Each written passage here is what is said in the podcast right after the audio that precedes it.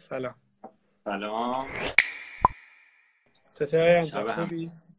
ارادت شما خوبی؟ برات بخیر. مرسی مرسی. خب همه چی اوکیه؟ عالی.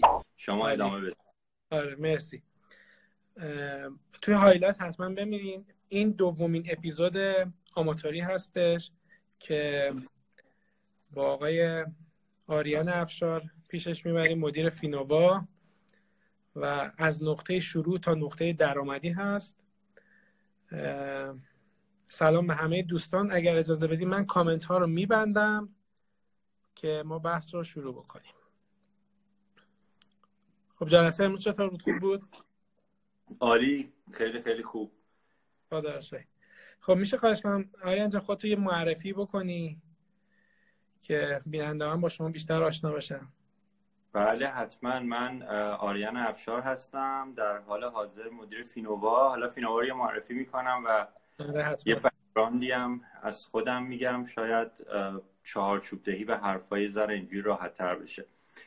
فینووا یه مرکزیه که در واقع کار خودش رو 5 سال پیش تو حوزه فضای کار اشتراکی و خدمت رسانی به استارتاپ ها شروع کرد و یواش یواش هم طی دو سال اخیر بزرگتر شد. شتاب دهنده خودش رو راه اندازی کرد و پارسال هم صندوق سرمایه گذاری خودش رو که تمرکزش بیشتر روی سرمایه گذاری روی استارتاپ های حوزه فینتک در واقع حوزه های مالی هستش. و توی این چند وقت به اقتضای کار با دوستان استارتاپی بسیار خوب و توانمندی در ارتباط بودیم. هم برای خودمون تجربه خیلی خوبی بود. هم اینکه از این ارتباط دانش خوبی خوشبختانه توی مجموعه فینووا ایجاد شده. فینووا تا الان در واقع از گذشته سه تا مدیر داشته. ناصر غانمزاده عزیز اولین مدیرش بوده بعدش علی بدی و بعدش هم من در خدمت دوستان هستم. زیر مجموعه شرکت تجارت الکترونیک ارتباط فردا هست که نهاد مالی در واقع سرمایه گذار این مجموعه هست. background خودم هم من تقریبا ده یازده سال پیش برنامه نویسی آی انجام می‌دادم. بعد شرکت خودمون رو داشتیم یواش یواش به اقتضای زمان و توسعه کارهایی که می‌کردیم وارد بحث digital marketing شدم وارد بحث طراحی شدم و در نهایت هم تو حوزه مدیریت محصول مشاور چند تا از استارتاپ های بزرگ بودم. حالا از قدیمی هم بامیلو دیجیکالا اینها بود و در نهایت هم در نهایت هم به مجموعه فینووا پیوستم و یکی از استارتاپ هایی که الان داریم که در واقع من حوزی از اون تیم هستم استارتاپ واندیافه و همینطور ما یه شرکتی داریم که تو حوزه مشاوره و آموزش داره کار می‌کنه به اسم شرکت محصول که حالا در واقع کارش همون حوزه مدیریت محصول هست. حالا سعی کردم یه توضیح مختصری بدم و ایشالله توضیح مرسی که با این همه دغدغه داشتی. این وقت در اختیار ما گذاشتی. ممنونم. من یه تشکرم یه تشکرم از اعضا بکنم که کمک کردن. این بنرها رو پخش کردن و کمک کردن که امشب ما برنامه خوبی داشته باشیم. یه تعریف استارتاپ خیلی هست توی حالا اینترنت توی شبکه های مجازی. شما این استارتاپ رو با پوست و خونتون لمسش کردید. حالا چه تو فعالیت های خودتون چه جاهایی که مشاوره میدین. این استارتاپ چی هست؟ بعضیا میگن که استارتاپ یه کار جدیده. یه نفر یه کار جدید بکنه بهش میگن استارتاپ. بعضیا میگن که این کار جدید بر اساس تکنولوژی باید باشه. تعریف شما از استارتاپ چیه؟ استارتاپ چه ویژگی هایی داره؟ ما راست رو بخوای یه داستان تعریف کتابی داریم یه تعریف شخصی داریم حالا تو تعریف کتابیش و یه ذره حالا اگر اون تعریف رو تعریف اصولی بدونیم به کسب و کارهایی میگن که اصولا مدل کسب و کار جدیدی دارن عرضه می‌کنن که خیلی پایداری پایدار نیستش و از طرفی دارن تلاش می‌کنن برای پایدارسازی این مدل کسب و کار تا به نقطه درآمدی برسه. ولی فکر می‌کنم خیلی این تعاریف توی این مدت عوض شده و واقعیت من شخصا خودم فکر می‌کنم که استارتاپ کسب و کاره مثل هر کسب و کار دیگری فقط تا حدی تکنولوژی قاطی شده و وقتی ما یک کاری رو از صفر شروع می‌کنیم که آگاه نیستیم چطوری این کسب و کار رو به پول مشخصی در واقع تبدیل به درآمد مشخصی برسونیم تو اون فازی که مدل درآمدی مشخص و پایدار و بازگشت پذیری نداریم این بخش رو بهش میگیم استارتاپ. این زمان رو بهش میگیم استارتاپ. و, و اون زمانی که ما مدل درآمدی پایدار ایجاد می‌کنیم و می‌دونیم بر چه اساس توسعه بدیم اصولا به همون شرکت تبدیل میشیم. فکر می‌کنم زمانی که تکنولوژی اومد برای اینکه بتونیم یه در واقع تو دنیا بتونن یه بازار جدیدی براش ایجاد کنن این مفهوم استارتاپ خیلی مفهوم معروفی شد و خیلی چرخید خیلی انگیزه ایجاد کرد. ولی من شخصا فکر می‌کنم مثل هر راه کار دیگه که می‌خوایم راه بندازیم این هم یه کسب و کاریه که احتمالا تکنولوژی ابزارها اینترنت توش در واقع یک رنگ و بوی دیگه ای داره پررنگتره و خیلی مهمتره که بهش بیشتر اهمیت بدیم. خیلی تعریف پیچیده واقعا براش نداره خیلی متشکرم. خب این تعریفش یه مقداری برای بعضی خیلی با کلاسه. میگن خب ما بریم یه کسب و کار رو بندازیم یه استارتاپ رو بندازیم. شما قطعا کسایی که اومدن تو این حوزه با چالش های مواجه شدن. می‌تونی برای ما مثال بزنی؟ چه چالش هایی یعنی کسایی که کسایی که ممکن بیننده ما هستن می‌خوان حالا کارآفرینی بکنن استارتاپشون رو بندازن.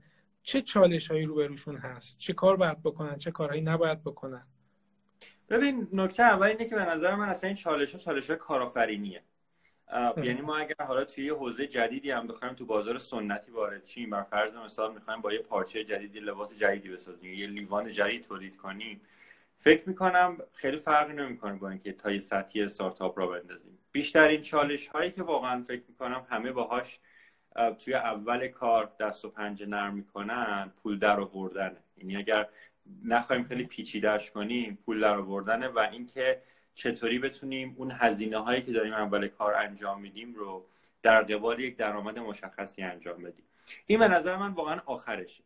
ولی خب تو شروع کار چند مورد هست که بسیار کمک می‌کنه برای اینکه در واقع مدل درآمدی رو پایدار ایجاد کنیم. من می‌خوام کل صحبت هامو محدود کنم یه به کسب و کارهای دیجیتال. یعنی یه ذره می‌خوام از کسب کارهای سنتی فاصله بگیرم. حالا شاید بشه اونها رو هم قیاس کرد در نهایت که اونو فکر می‌کنم تو سوال و جواب راجع بهش صحبت کنیم. اما چارچوب صحبت هم روی کسب و کارهای دیجیتال. یکی از چیزهایی که خیلی مهمه برای اینکه ما بتونیم کار رو راه بندازیم و جلو ببریم تیم سازیه و حالا سرمایه گذارها و افرادی هم که اصولا نظارگر کسب و کارن تیم رو یکی از عوامل مهم رشد و پایداری اون کسب و کار می‌دونن. همتیمی خوب پیدا کردن یا تیم خوب ساختن. در مرحله اول همتیمی در مرحله دوم تیم ساختن.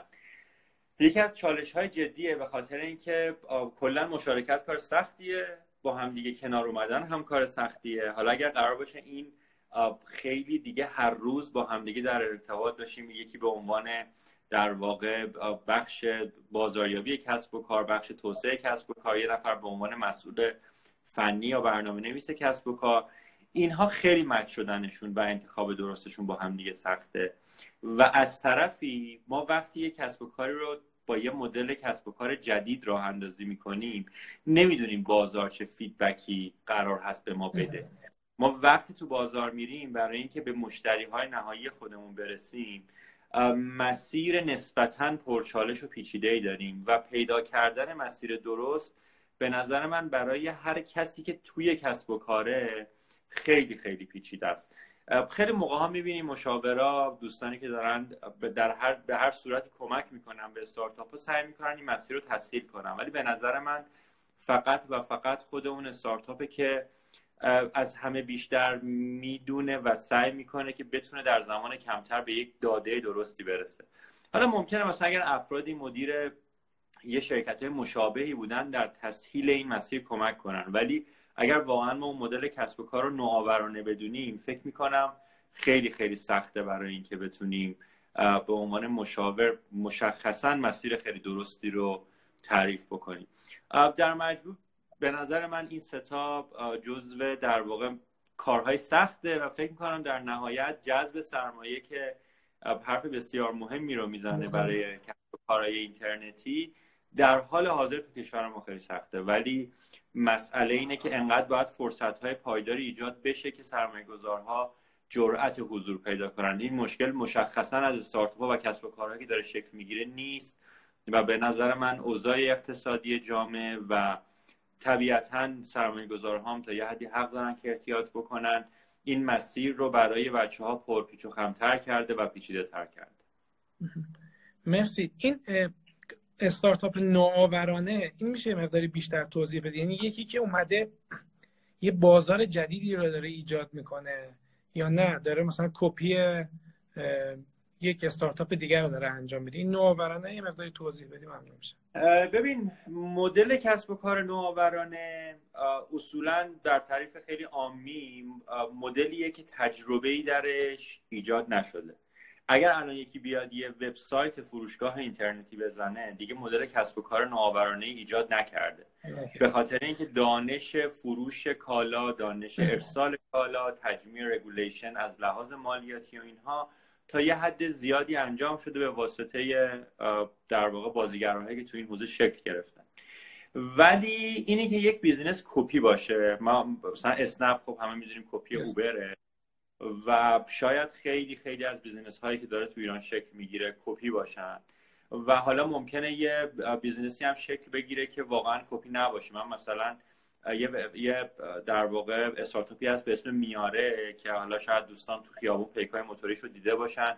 کارش اینه که داره سعی می‌کنه به جای اینکه رستوران ها برای حمل کالا پیک استخدام کنن از این سرویس استفاده بکنن و در نهایت هزینه کمتری برای استخدام و رسیدگی منابع انسانشون تو حوزه حمل و نقل بدن.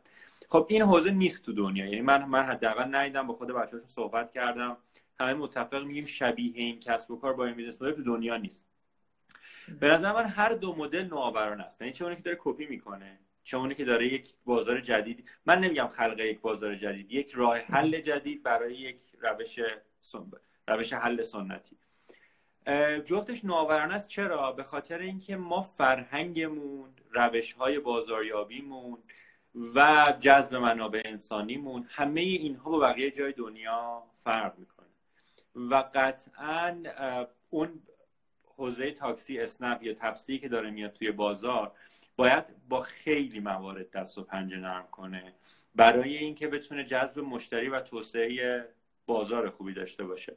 من بیشتر اگر بخوام این نوآورانه رو تعریف بکنم به نظر من مدل کسب و کاریه که راه های رسیدن به مسیرهای رسیدن به مشتری و در نهایت ایجاد مدل درآمدی با چالش های خیلی زیادی روبروه و توی کسب و کارهایی که در واقع یا کپی یا ایده برداری از جاهای دیگه شدن فکر می‌کنم این بحث خیلی پررنگه که مشخصا نمی‌دونن از چه راهکاری خودشون رو به دست مشتریشون برسونن چه ارزش پیشنهادی مشخصی به مشتری ارائه بدن که مشتری حاضر باشه برای اون پول بده.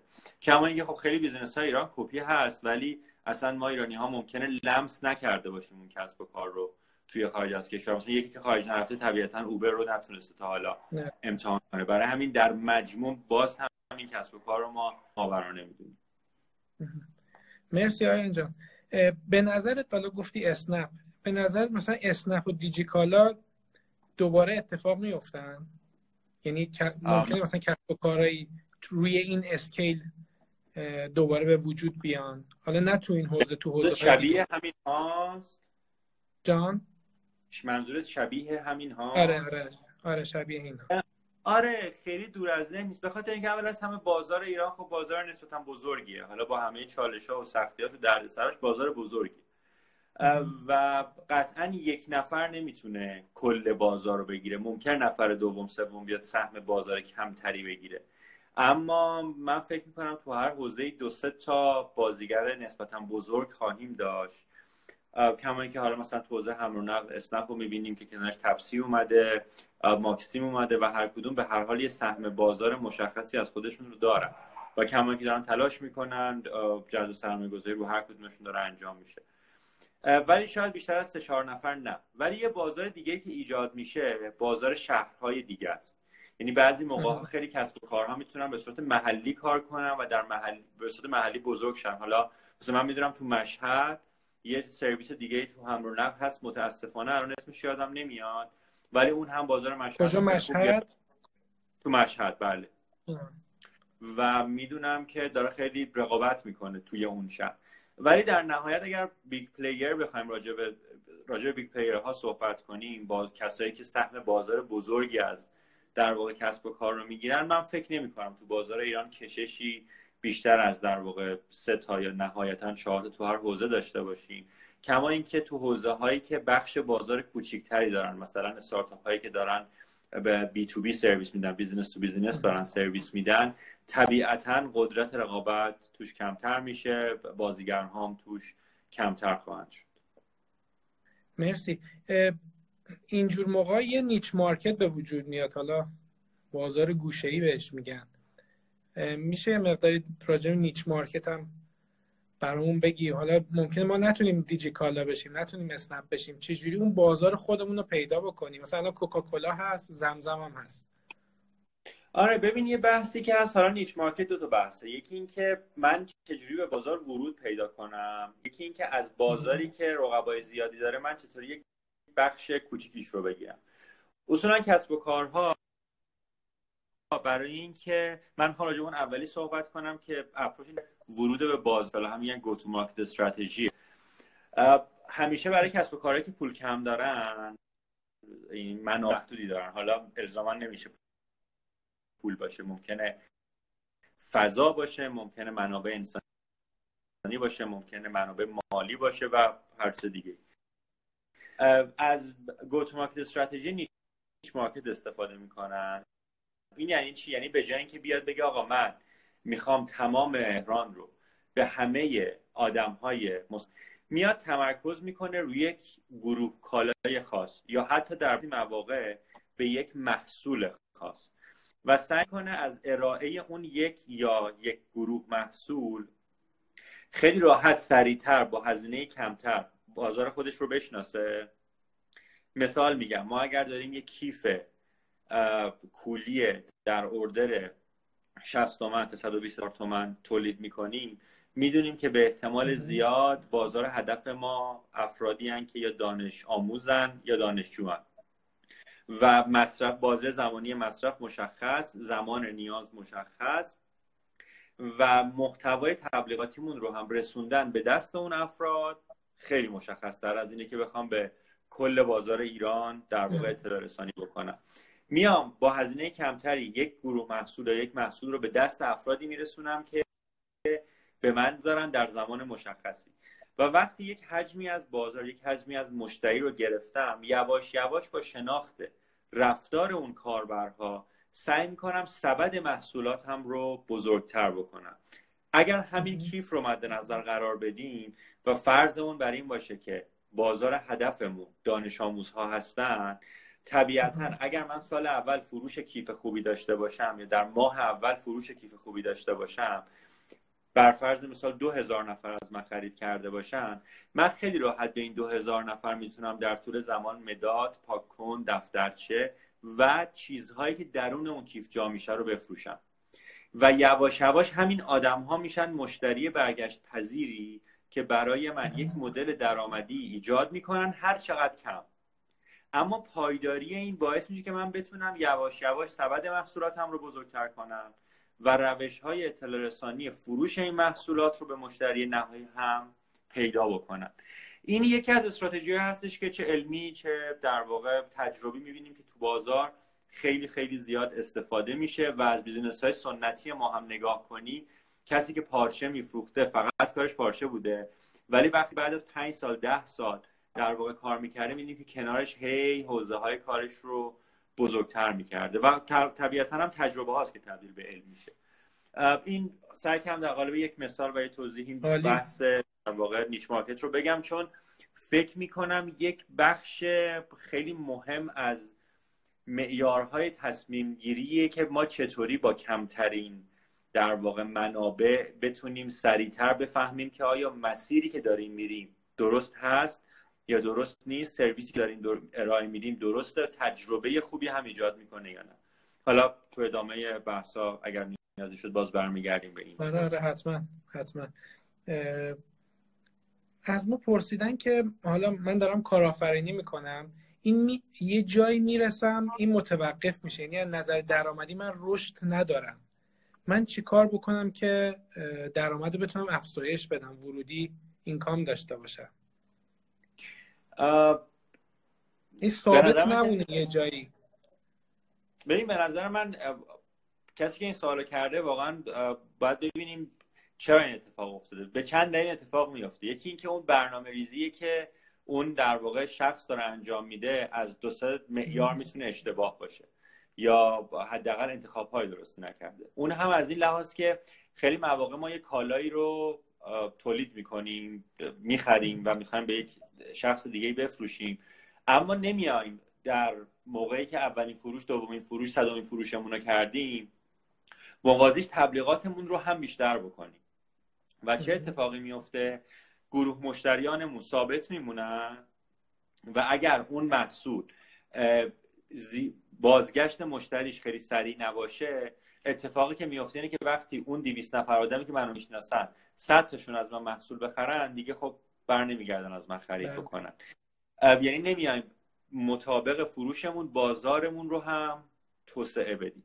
خیلی مواقع هست ما داریم بازار رو توسعه میدیم ولی نمی‌دونیم که داریم در چه اساسی بر چه مبنایی توسعه میدیم. بازارمون رو می‌کنی بازار هزار نفره اما شاید اون گروه مشتریای ما از اون هزار نفر واقعا پنجاه نفر باشن. خب؟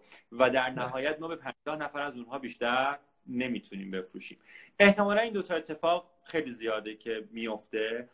اونم در شرایطی که منابع مالی و منابع غیر مالی فراهم باشه. خیلی موقع هست میگیم آقا ما پول نداریم که تبلیغ بیشتری بکنیم. شاید بیایم باید بیایم فکر بکنیم و روش های جایگزینی رو ایجاد کنیم. کما اینکه الان حالا سوشال مدیا ابزارهای تبلیغاتی که اومده خیلی با هزینه کمتر و خیلی هدفمندتر به ما این اجازه رو میده که پیاممون رو به مخاطب برسونیم. فکر می‌کنم این دو بحث بحثیه که احتمالا چالش اون کسب و کار باشه. ولی خیلی مهمه دو تا چیز رو در نظر داشته باشیم. اینی که ما کالایی که داریم تولید می‌کنیم عرضه می‌کنیم داییه. خیلی مواقع ما داریم کالایی میفروشیم که عمر خیلی جانی داره و اگر من مشتری یک کالایی که مثلا ده سال عمر داره رو می‌خرم دیگه اون به اون کالا احتیاج ندارم. و طبیعتا بر نمیگردم از اون فروشنده دوباره یک محصول مشابه بخرم.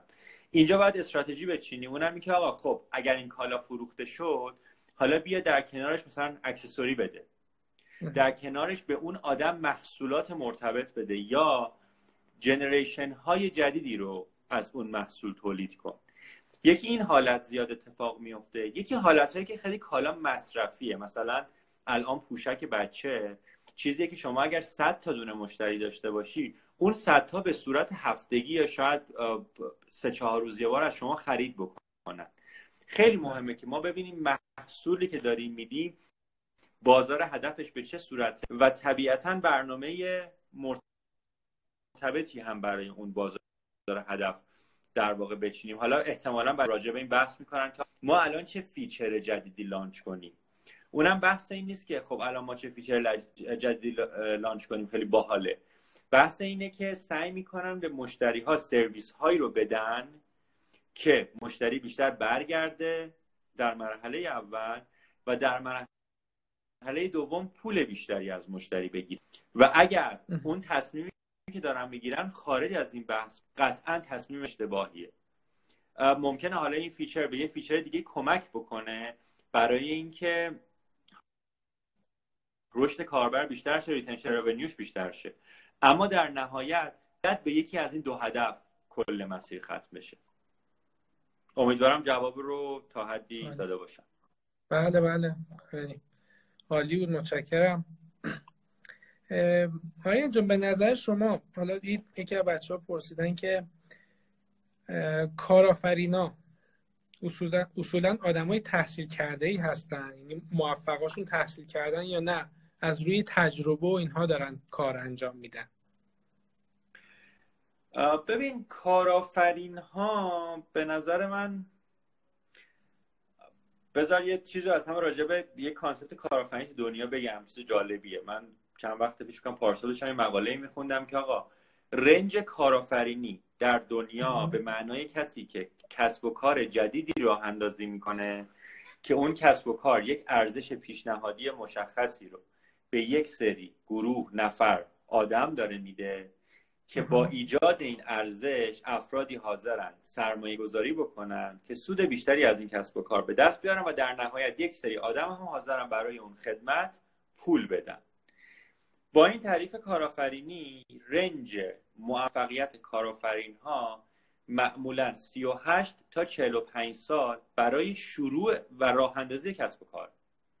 حالا ما خیلی موقع ها میایم می‌بینیم که آقا چقدر همه کارآفرینا مثلا مثل قدیمای استیو جابز یا مثلا مارک زاکربرگ یا خیلی از افرادی که ما سرشناسن می‌شناسیم چقدر زود و در اوج جوونی پولدار شدن. ولی وقتی اینو بیاین از یه ذره از حوزه رسانه فاصله بگیری و اینو بیای در زمان مثلا سی سال اخیر ببینی می‌بینی که اتفاقا افرادی که تجربه زیادی دارن در حوزه کاریشون و در اون حوزه کسب و کاری رو راه اندازی می‌کنن عموما موفق ترن حالا فرقش چیه؟ اون کسی که تجربه داره ممکنه مسیر زیادی رو برای اون تجربه کردن رفته باشه و کاری رو راه بندازه. ولی عموما business های مثل فیسبوک بر حسب یک سری اتفاقات اینجوری رشد می‌کنه. و خیلی اینها در دنیا زیاد نیستن. و زمانش هم مهمه یعنی دیگه. ببین چندین تا عامله. یعنی اصلا به نظر من شاید اون موقع دانش و تجربه مهم نیست. یه کار درست. با یک شانسی در زمان درست بر حسب به هم چسبیدن یک سری پازل اتفاق میفته خیلی موقع هم ما تو غیر کارآفرینی هم می‌بینیم دیگه. آقا الان من قرعه کشی بانک ماشین بردم. ایول خیلی باحاله. ولی آیا می‌تونیم همیشه ماشین نخریم به هوایی که یک روزی در قرعه کشی بانک ماشین ببریم. بله. خیلی از این اتفاقایی هم که ما مثل فیسبوک و زیاد در من الان خیلی اسم یادم نمیاد هستن. بحثایی نیستن که ما بتونیم بهشون اتکا بکنیم. حالا برگردم به سوالت. به نظر من دانش تحصیلات یه چیزیه که مسیر درستی به اون تجربه میده. و من اون رو بیشتر یه ابزاری می‌دونم که باعث میشه اون افراد با تجربه خطاهای کمتری در مسیر راه اندازی کسب و کارشون بکنن.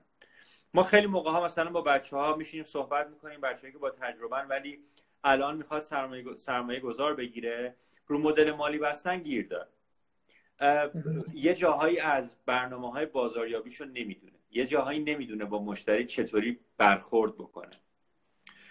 طبیعتا اگر هم مثلا این آدم MBA خونده باشه مسیر بهتری می‌دونه. الزاما تش هم ممکنه مشاور احتیاج داشته باشه ها.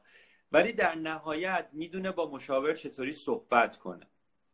من راست رو بخوام من خودم آدم خیلی تحصیل کرده نیستم. من لیسانس مدیریت دولتی خوندم فوق لیسانس ام بی ای دارم می‌خونم. و حالا تو خیلی هم کتاب می‌خونم. یعنی کتاب خوندن رو به نظر من همون دانشه برای خودم محاسبه می‌کنم. حالا دانش دانشگاهی نباشه. ولی کلا این کتاب یا درس و دانشگاه رو ابزاری می‌دونم برای اینکه در زمان کمتر تصمیم های بهتری بگیرم. ولی الزام موفقیت هم کمک نمی‌کنه.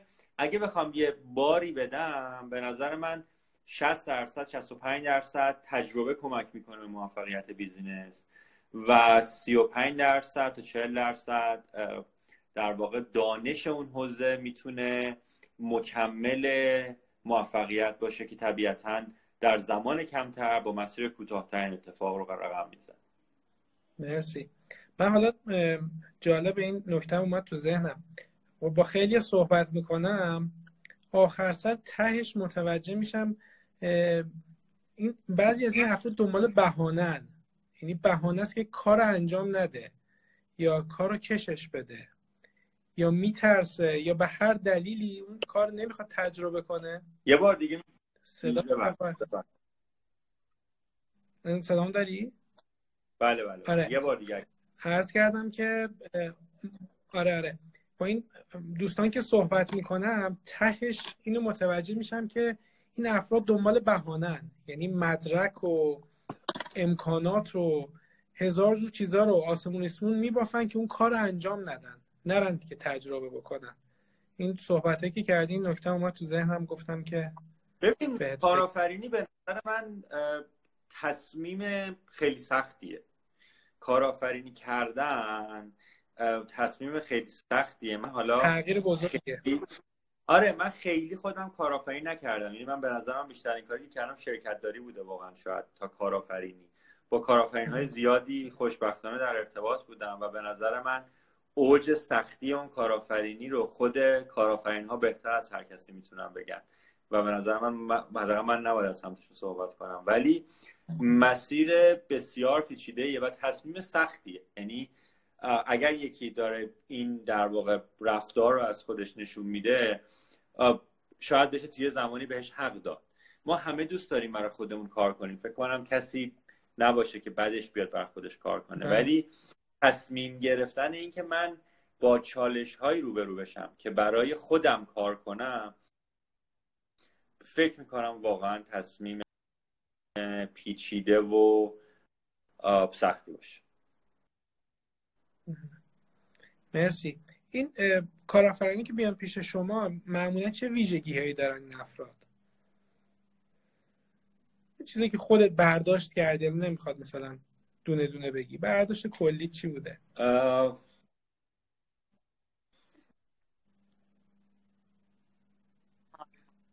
صدا قطع شد. دوستان این ممکن لایک جرأت دارن حالا برای بیشتر از هر چیزی جرأت دارن ببین حداقل معیار من برای فرایندی که داریم با بچه ها کار می‌کنیم خیلی پیچیده تر از این حرفا باشه. ولی نمی‌خوام خیلی وارد اون بحث بشم چون معیارهای ما بر اساس و بالاخره یه سری فیلترینگ هایی که ما خودمون داریم میچینیم و الزاما هم درست نیستش. یعنی من شاید یه کارآفرین خیلی خوب رو به خاطر اون فرایندم از دست بدم. ولی به نظر من بزرگترین چیزی که دارن دل بزرگه. جرأت و در نهایت این چیز کافی نیست. یعنی اگر بگی آقا کارآفرین موفق چه خصوصیاتی داره به نظر من علاوه بر جرأت اون کاری که می‌خواد انجام بده رو توش مسلطه. وقتی میشه با من حرف می‌زنه حرف برای گفتن داره. و از یه حدی به بعد من جلوش باید کم بیارم چون من متخصص اون حوزه نیستم.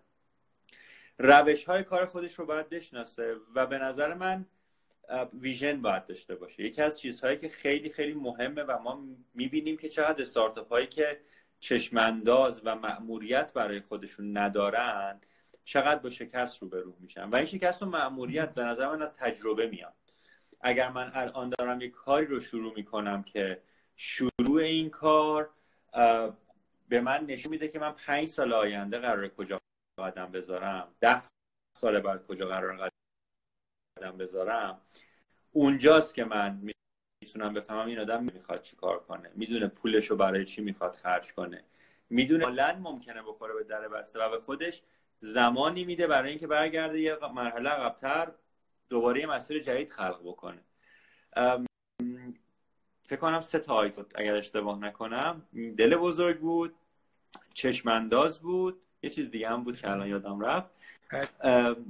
معمولیت چشمانداز. و خلاقیت. آره. می مورد به نظر من بسیار بسیار مهمه برای اینکه بچه ها بتونن در واقع کارآفرین خوب باشن. یه چیز راجع به خلاقیت بگم. به نظر من نه. خلاقیت باید نیست.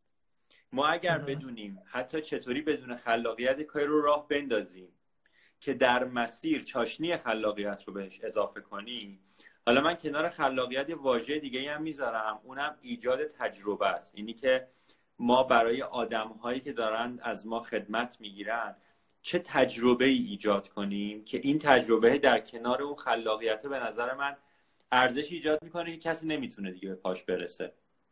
به خاطر اینکه اون تجربه دیگه مال منه. هر کی هم از من کپی کنه مشخصه که این تجربه مال من بوده.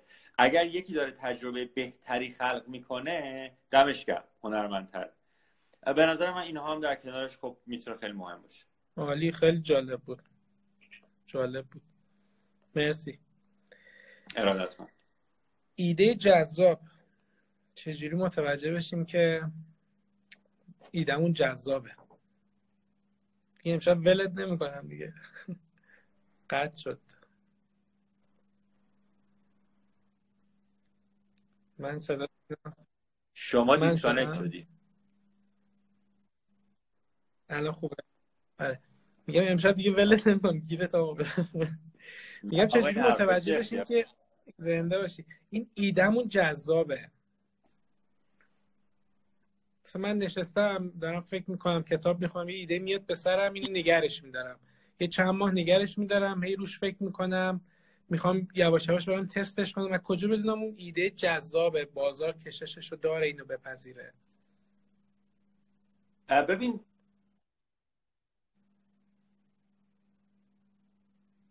که چه در حال حاضر چه در آینده این ویدیو رو می‌بینن معرفی این این رکورد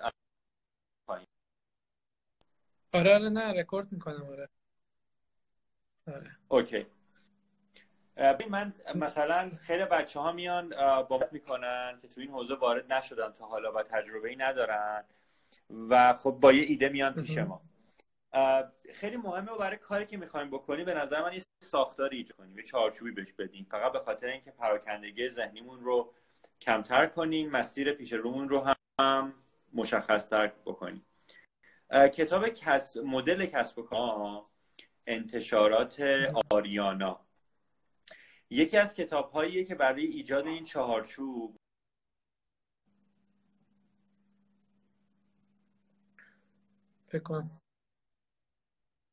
مدل کنوس که سعی می‌کنه آدم ها رو ایده افراد رو بهش چهارچوبی بده. کنن چیه؟ ما خیلی موقع ایده داریم ولی وقتی میشینیم مینویسیمش حتی رو کاغذ سفید می‌بینیم ای چقدر ما چیزشو ندیدیم. حالا اگر ما اینو توی فرایندی بیاریم که امتحانشو پسی بهتر متوجه میشیم. خب این منبع منبع خوبی و پیشنهاد می‌کنم به دوستانی که ایده دارن و می‌خوان ساختار منظمی براش ایجاد کنن این کتاب رو مطالعه کنن در کنارش فریمورکش هم هستش.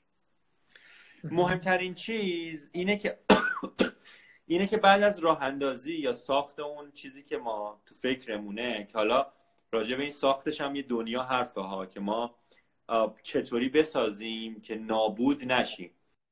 این یک کسب و کار پایدار بشه. بدم بنداز که راجبش صحبت کنیم.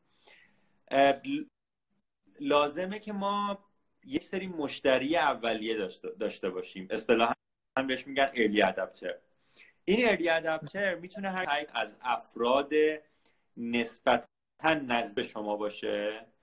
و سعی کنید ندونن اون آدم ها که شما فروشنده اون محصول یا خدمتی به خاطر اینکه اون وقت feedback ی که میدن میشه لطف به شما. ما دو تا بله. مسیر برای اینکه بفهمیم ایده ای که می‌خوایم انجام بدیم خوبه یا نه. یکی اینکه اون محصول یا اون خدمت رو تولید یا عرضه بکنیم. یکی اینکه در زمان ایده با آدم ها صحبت بکنیم و ببینیم که آیا آدم ها نسبت به این ایده feedback خوبی دارن؟ اگر می‌خواین در حوزه در بخش ایده تحقیق کنید و ببینید با آدم ها چطوری صحبت کنید من کتاب تست مامان از انتشارات پینگونیو رو تو این حوزه پیشنهاد می‌کنم که به آدم ها کمک می‌کنه از این لحاظ که چطوری از افراد دیگه سوال بپرسن. مثلا دارم میگم. من اگر بیام بگم امیر جان من می‌خوام یه اپلیکیشن را بندازم به جای اینکه تو تلفن کنی ماشین بیاد دنبالت موبایل تو ورداری روش کلیک روش بزنی و ماشین بیاد. تو دوست داری؟ حالا ممکنه تهش دوست داشته باشی ولی چون می‌بینی من دارم این حرف رو می‌زنم. تو صورتت هم دارم می‌زنم. و خوشحالم دارم با یه لبخند این سوال ازت می‌پرسم. فکر می‌کنم خیلی احتمالش کمه که بگی نه. برای خوشحالی منم که شده میگه آره خب چه اتفاق خیلی باحاله. حالا مثلا کی می‌تونی ببینیش داریش الان. اگرم داشته باشم بدونی مال من همونجا یه دونه می‌گیری. ولی ممکنه بری خونه دوباره تلفن بگیری تلفن بزنی با تاکسی بری بیرون. نحوه سوال پرسیدن از آدم ها اصطلاحا سروی کردن خیلی مهمه. این کتاب این نحوه سوال پرسیدن رو در واقع یاد میده. حالت بعدی اینه که ما یک محصول رو داریم و حالا عرضه می‌کنیم. حالا خیلی مهمه که بعد از عرضه به اون مشتری هایی که به ما نزدیکن و اصولا مشتری های اولیه ما هستن بتونیم ارتباطمون رو حفظ کنیم. همینی که فروختیم رفتیم به خیالش نشیم. شاید چهار تا بحث در واقع اول تلفن کردن باشه آقا راضی بود خوب بود پک خوب آورد بد بود چطور بود؟ شاید یکی یه پرسشنامه بفرسته شاید یکی یه چیز مسیجی بده راه زیاده. راه خاصی رو نمی‌خوام دیکته کنم. می‌خوام بگم حفظ ارتباط مهمه و در نهایت نسبت به اون فیدبک هایی که می‌گیریم باید مسیر رو اصلاح کنیم نکته که راجع به محصوله می‌خواستم بگم ما خیلی باید حواستمون باشه تو زمان شروع ته ته اون کاری که می‌خوایم بکنیم و از اولش نکنیم. وقتی از زمان شروع میریم ته یه کاری احتمال اینکه همه منابعمون هدر بره خیلی زیاده. و دیگه برگشتن و جبران کردن تقریبا برامون غیر ممکن میشه. ما حتی اگر business خیلی بزرگ هم ببینیم می‌بینیم که اون حالا ما business بزرگ رو با تجربه فرض می‌کنیم. می‌بینیم اونها هم این کار رو نکردن.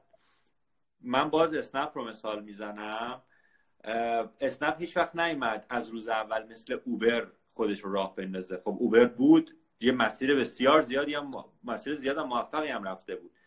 ولی ما نمی‌دونستیم که الزاما این مدل کسب و کار در ایران جواب می‌دهد یا نمی‌دهد. خیلی کوچیک شروع کرد. فکر کنم هممون که دیگه داریم حالا می‌بینیم و میشنویم روز اول اسنپ رو یادمونه و الان رو هم یادمونه و می‌بینیم چقدر فرق کرده. یا اگر بچه ها قدیما از اسنپ مارکت یا یه چیز دیگه مارکت یادم نمیاد خرید کرده باشن اگر دقت می‌کردن میدن که رو اولین خریدی که انجام می‌دادن اون زمانی که راه افتاده بود. بعد از خرید یا فردا تلفنشون زنگ می‌خورد یه نفر می‌گفت آقا خرید راضی بودی مشکل داشتی نداشتی این چی بود اون چی بود؟ پنج سوال می‌کردن فقط جهت اینکه بدونن آیا آدم ها دوباره برمیگردن. بله. نوع سرویس ارائه شده خوب بود. و کما اینکه دیدیم اون پرسش پرسش ها چقدر مسیر توسعه محصول رو عوض کرد. یعنی اصلا اون خدمت جمع شد تقریبا به یک خدمت دیگه تبدیل شد. حالا نمی‌خوام بگم همه اینها هم دلیلشون سوال جواب واسا ممکن اصلا یه بخشش تصمیم گیری استیک یا در واقع اون بحث تصمیم گیری هیئت مدیره و زینفعی باشه. ولی می‌خوام بگم اینها درش مؤثره.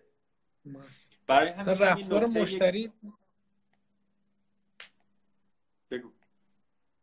آره میگم رفتار مشتری کلا تاثیر داره. یعنی عدد و رقم رو این چیزا صحبت می‌کنه برای تصمیم گیری که یه سرویسی بذارن یه سرویسی رو بردارن. دقیقا همینطوره. و نکته مهمترم به نظر من اینه که ما همیشه اون چیز اون ارزشی که فکر می‌کنیم قرار به مشتری برسونیم الزاما همیشه اون ارزش برای همه مشتری ها ارزش نیست. نیست. ما باید ارزش عام رو در واقع پیدا کنیم. یعنی ارزشی که در نهایت عموم افرادی که تو بازار فعالا قبول داشته باشن. عالی. مرسی. حالا این ایده رو ما آوردیم. اینو چجوری مدل درآمدیشو ایجاد بکنیم؟ ایده اومدیم مارکت داره حالا مدل درآمدیشو چجوری ایجاد بکنیم؟ من به خاطر اینکه باز خیلی بحث به سمت پیچیده شدن و بیراه نره یه ذره تمرکز می‌کنم رو کسب و کار دیجیتال. اگر از بین بچه ها کسی سوال داشت غیر دیجیتال رو صحبت کنیم. ما یه سری مدل درآمدی مشخصی داریم که مدل. یه سری هم چیزهایی هست که ما باید مدل در بیاریم. مثلا دارم میگم توی کسب و کارهایی که خدمت ارائه میدن کسب و کار خدمت ارائه میدن رو اگر بخوایم یه مثالی بزنیم که همه یا بیشتر بچه ها بشناسن. دوستان از دوستان خواهش می‌کنم که لایک نکنن. ما سرعتمون کند میشه لایک. مرسی. بگو اینجا. من مثلا حالا الان دارم فکر می‌کنم یه ساعتی مثال بزنم که خدمت میفروشه و همه هم می‌ذاره بشناسن. دارم به اون فکر می‌کنم که چه ساعتی رو مثال خود ایده ای داری اساطی خدمت چی؟ الوپیک به تنهایی خدمت نیست. نه. اون یک بخشش خدمته. می‌خوام یه چیزی بگم که محصول فیزیکی اونقدر نباشه. یا آدم توش درگیر نباشه. مثلا من اول آزاد بهرامی عزیز رو دیدم. استارتاپ نوین هاب رو داشت. حالا مثلا همین نوین هاب نوین, نوین هاب پیپینگ. یه استارتاپیه که سعی می‌کنه به مدیریت کردن بهتر social media ها کمک بکنه و اگر شما مثلا یه ساعتی از شب می‌خواین پست بذارین که خودتون خوابین در واقع اون خودش خودکار این کارو می‌کنه. و در نهایت هم بهتون تحلیل درستی از فعالیت های شما تو شبکه های اجتماعی میده. شما وقتی دارین از این سرویس استفاده می‌کنین کالای خریداری نمی‌کنین. ولی برای شما خیلی مهمه که ببینید آقا آیا اصلا این سرویس به درد می‌خوره یا نمی‌خوره؟ توی کسب و کارهای این شکلی چندین روش مدل درآمدی داریم. یکیش اینه که میگه آقا شما بیا یک ماه مجانی استفاده کن. اگر مجانی استفاده کردی و خوب بود از ماه دوم بیا به من پول بده. یکی میگه نه شما دفعه اول بیا مجانی استفاده کن یک تجربه ایجاد می‌کنه یا مثلا بعد از سی روز یا بعد از 90 روز بیا دوباره یک مبلغی بده. یه سری میان میگن آقا من کلا سرویسم مجانیه ولی اگر می‌خوای از امکان ششم هفتم تا دهم هم استفاده کنی باید یه پولی بدی. اینها یه سری مدل درآمدیه که برای شروع میشه این مدل ها رو کپی کرد. ولی به نظر من نمیشه این مدل ها رو توسعه داد. باید وقتی مشتری هامون جذب شد به یک آماری رسیدیم مدل های مشخصی نسبت به هزینه هامون نسبت به اندازه بازارمون نسبت به مدل رشدمون نسبت به KPI هایی که برای خودمون می‌ذاریم مدل درآمدی ایجاد کنیم. حالا میرم رو بحث های business های اینترنتی که یه ذره غیر خدمتی ترم. مثلا حالا تا الوپیک هم واقعا خدمته ها ولی خدمتی که آدم توش خیلی درگیره. ما اصولا یکی از تعریف های استارتاپ اینه. از یه حدی به بعد که رشد می‌کنی منابع انسانی دیگه رشد نمی‌کنه یعنی business داره این شکلی میره بالا ولی هزینه های تو و منابع انسانی تو اینجا میمونه و business داره رشد می‌کنه. یکی از معیارها که ما میگیم scale پذیری کسب و کار این بخشش هست. و ولی مثلا مثل الوپیک قاعدتا نیاز داره که خیلی از هر چیز پیکی زیاد شه و یک سری بخش دیگه ولی اون core team الوپیک عموما نسبت به درآمدش دیگه رشد نمی‌کنه. core team تا یک حدی محدود میمونه. روی این بحث مدل قیمت گذاری الوپیک نوعی چیکار می‌کنه؟ یک مدل درآمدی ایجاد می‌کنه. می کف 5000 تومن رو می‌گیرم تو زمان راه اندازیم. نسبت به مسیر مثلا 5 کیلومتر یا 20 کیلومتر هم مثلا 5000 تومن دیگه می‌گیرم. خب؟ ولی این مدل نمی‌تونه ادامه دار باشه. این مدل قطعا ورشکست می‌کنه اون بیزینس رو. این رو راه میندازه تا مثلا هزار تا user دو هزار تا user بگیره چرا تخفیف هم لای اینا میده. ولی جایی که می‌خواد این بیزینس سود کنه به نقطه درآمدی برسه میاد می‌بینه خب من 20 درصد از مشتریام پیک رو که می‌گیرن دو مسیره می‌گیره.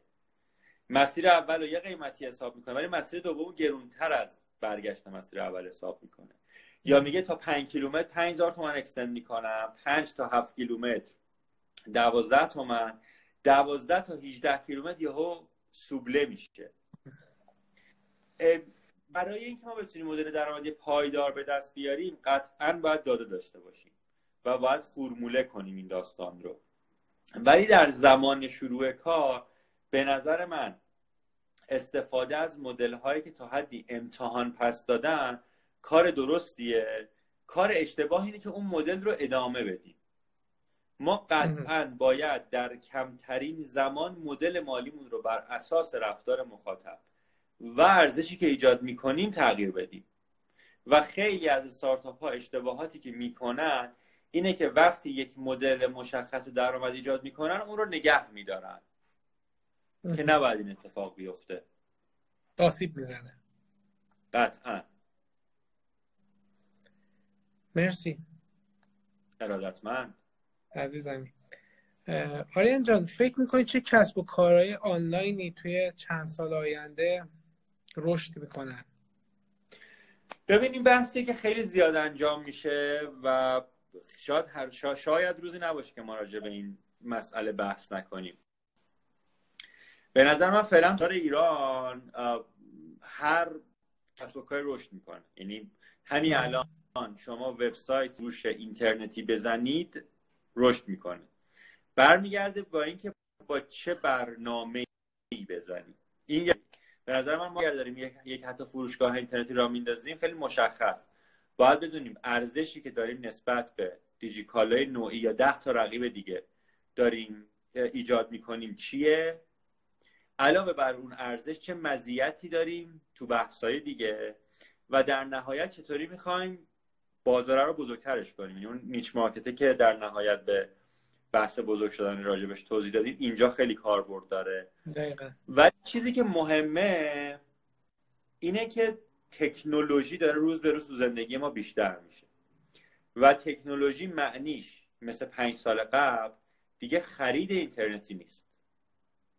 ما اگر داریم یک کسب و کاری راه میندازیم که فقط و فقط قرار رو اینترنت کار کنه اونا, اونا دیگه دورشون تموم شده. منظورم هم حالا بیزنس هایی که رو اینستاگرام و تلگرام و اینام شکل می‌گیرن اصلا نیست. خیلی دارم راجع به سرویس های اینترنتی وبسایتی و اپلیکیشنی صحبت می‌کنم.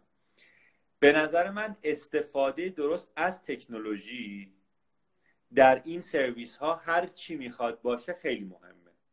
مثال می‌زنم. اگر من نوعی الان دارم یک کالایی رو به عنوان صاحب فروشگاه اینترنتی در یه فروشگاه commerce می‌ذارم برای الان شاید okay باشه. ولی حواست باشه تو هزار تا user داری باید از تکنولوژی استفاده کنی چطوری بر اساس رفتار خرید قدیمش بهش محصول مرتبط معرفی بکنی؟ چطوری به اون اطلاع رسانی بکنی که من دوباره برگردم از تو خرید بکنم؟ چطوری بفهمی که من چه خریدهایی کردم که الان من صاحب فروشگاه اینترنتی کمک بکنه محصولات بهتری بر اساس رفتار خرید کاربرانم تو سایت قرار بدم؟ باید از مجموع این تکنولوژی ها در راستای توسعه کسب و کارمون و توسعه بازارمون استفاده کنیم. به نظر من از ابتدای سال آینده تا دو سال بعد کسب و کارهایی که زیر ساخت تکنولوژی محور دارد رشد خیلی زیادی خواهند کرد. و اگر هم داریم کسب و کاری را میندازیم که رقبای زیادی داره به نظر من چاشنی تکنولوژی توش پررنگ باید باشه. عالی. مرسی آریان جان. سوالات آره. واقعا هنوز زیاده منتها دیگه وقت ما هم محدود تقریبا یک ساعت شد. ازت قول بگیرم. آره خیلی. خیلی اطلاعات. خیلی من خودم خیلی چیز یاد گرفتم. مرسی وقت دادی. قولم بده که ایشالله توی برنامه بعدی حتما باز یه لایوی دیگه داشته باشیم. سلامت بشی مرسی از دعوتت. خیلی خوشحالم که بعد از استاد معظمی عزیز در واقع من هم این لایو داشتم. سری پیش خودم دیدم خیلی لذت بردم و یاد گرفتم. و مرسی, مرسی. از دوستانی که با ما همراه بودن و امیدواریم که همه شب خوبی داشته باشن. مرسی. ممنون وقت گذاشتی. شبت بخیر. باشه مخلص شب شما هم بخیر. خدا